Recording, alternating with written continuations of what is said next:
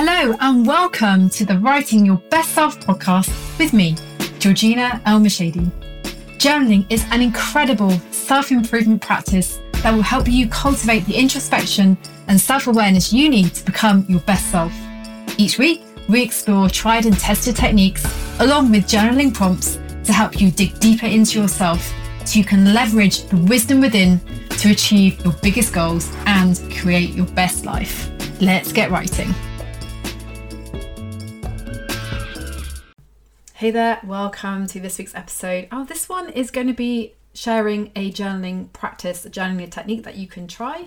And my intention is that you can use this technique to help you elevate the level of self love that you experience in your life. So, Dr. Maya Angelou, she said, I learned a long time ago the wisest thing I can do is be on my own side. And I think that quote is just such a beautiful, succinct definition of what self love is. And self love is the way you respect yourself, it's an ability to appreciate yourself. It's treating yourself with kindness, compassion, and grace. And self love is this combination of the way you treat yourself, but also the way you speak with yourself. What is your inner dialogue like? Is it overly critical or is it loving and kind and compassionate? Now, self love is a journey for most of us it's not a destination because, as with anything in life, there are always opportunities and experiences that we can engage with to expand the way we experience self love and to expand and evolve our definitions. And self love can look like a lot of different things. I'm going to share some examples here, but feel free to add some of your own to the list. So, self love looks like saying positive things to yourself, it's having that ability to check the inner critic so it doesn't drag you down. It can involve setting appropriate boundaries so that you can protect yourself and protect your time, protect your energy. It's choosing yourself and, and advocating for yourself. It's being easy on yourself when you make a mistake or when you don't get the results that you wanted. It's setting goals that you care about and pursuing them. It's taking care of yourself, prioritizing yourself, knowing that self care isn't selfish. And it's also about asking for help and allowing yourself to be supported by others. Now, I believe there's a correlation between self love and how you show up in the world. And with self love, we can feel comfortable and secure in ourselves. With self love, we can look in the mirror and we can like the reflection we see. Without self love, things can be more challenging because without self-love we can be highly critical of ourselves.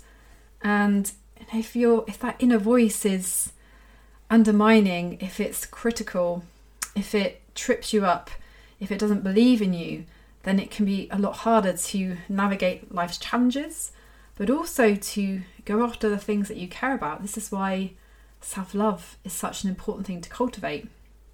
And without self-love we can also have people pleasing tendencies. So on the one hand it's it's powerful to be in community and in connection in relationships where we are serving each other.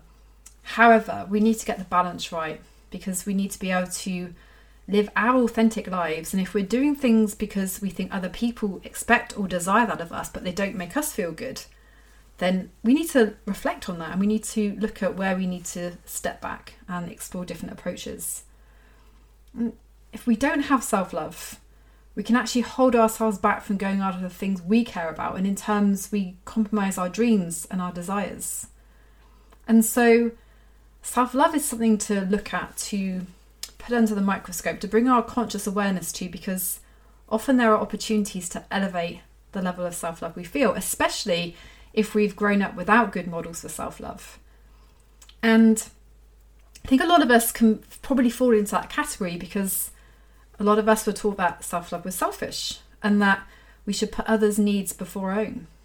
However, the question is can you pour from an empty cup? And self love is that practice, that decision that allows you to ensure you have more to give because you feel grounded and good inside.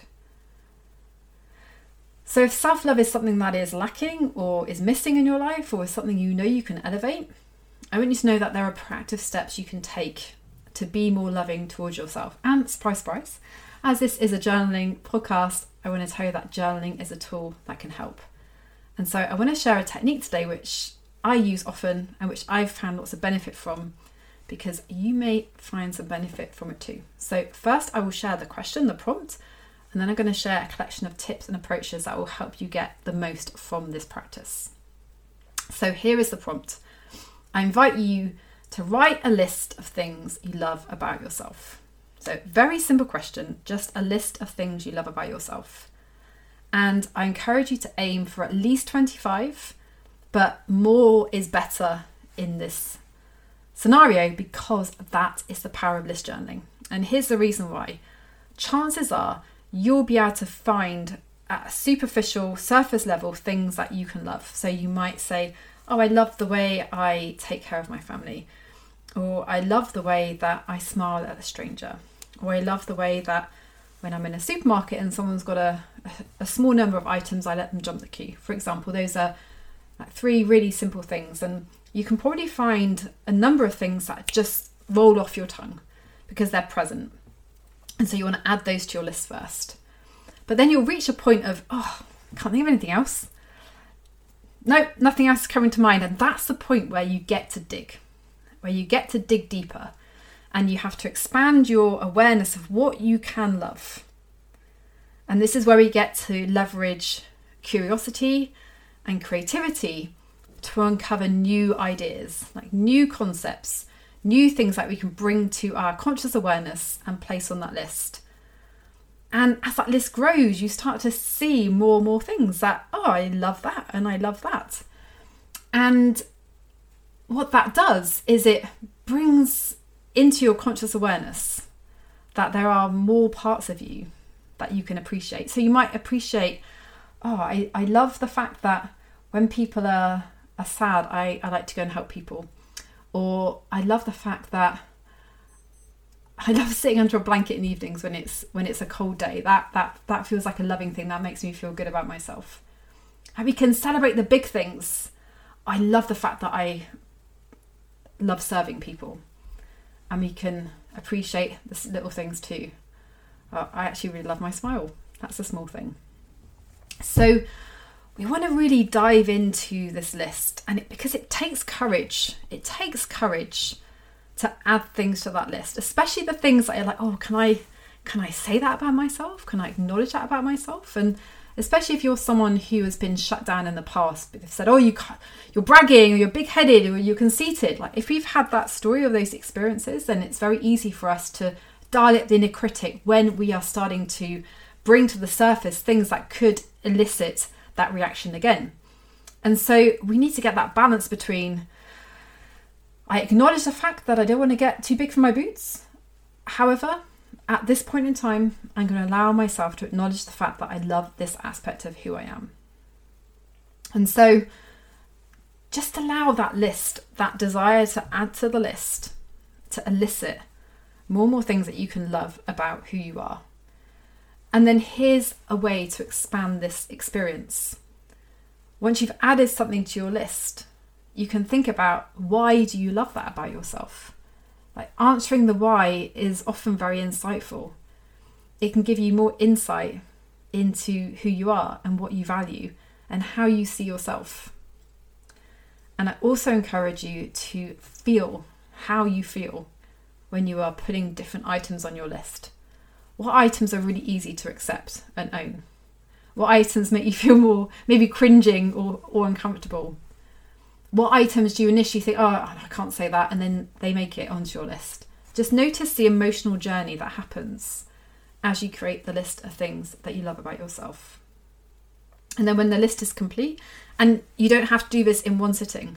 In fact, I recommend that you sit with it for a week, let's say, because what will happen is that question, once it's asked, sits in your subconscious and you will start to uncover new things. Experiences will happen that will remind you of some things to add to your list.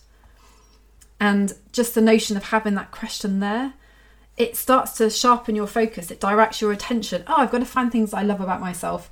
Now I'm going to start noticing them more because I've asked myself that question. So allow that list to grow and develop over time. And then allow that list to bolster you. It's okay to use tools to bolster ourselves to help increase the feelings of self love we have. In the words of Buddha, you yourself, as much as anybody in the entire universe, deserve your love and affection. Think about how loving words can imp- inspire or empower or support the people that you love. Think about the way you talk to your, your children, your partner, your close friends, your colleagues. Think about how your love showered on them helps them to be their best self, helps them to step into challenges more fully, helps them to evolve into elevated versions of who they are. Imagine if you could direct that love onto you. What would be possible if you were filled and infused with self love? Remember, as I already said, self love is that journey. It's not a destination, it's not a once and done. It's a practice. But it's a practice that allows you to feel good about who you are. And when you feel good about who you are, we can be more loving to others. We can be less judgmental to others. We can be kinder to others. I often wonder what would happen if overnight the self love switch was activated for everyone on the planet. I wonder how that would change how we interact with each other. But it starts with it starts with individuals. It starts with ourselves choosing to be more loving and more accepting and kinder to ourselves as individuals and then that can then spill out wider. So i hope you enjoy this practice. I hope you enjoy this deep dive into the concept of self-love. And i hope you enjoy the experience of surfacing the things that you love about yourself and i i inspire i invite you to activate the courage to dig deeper. To don't just acknowledge the, the things that feel safe and easy to acknowledge, but to move beyond that and see what you can add to your list that is confronting but also expansive. I think it can be a really cool experience, and I invite you to try it at some point this week. So, as always, if you enjoyed this episode, let us know. We're at Best Self Co on Instagram. I am at Georgina El Morshdy. Please also feel free to rate and review the show. Um, if you know another journaler or people who are interested in inner work that would be interested in engaging in these conversations, please send them the link, rate and review the show, all that good stuff, because it just helps us get more people into our community. And there's potency in investing in inner work. Like when we can do our own thought labour, when we can explore how we think and feel through the safety of the blank page, how we get these deeper insights, these discoveries, we come to know ourselves at deeper and deeper levels. I think that's powerful. It's why I love this podcast and why I love these conversations. So until next time, have fun exploring your self love list, and most importantly, get to writing.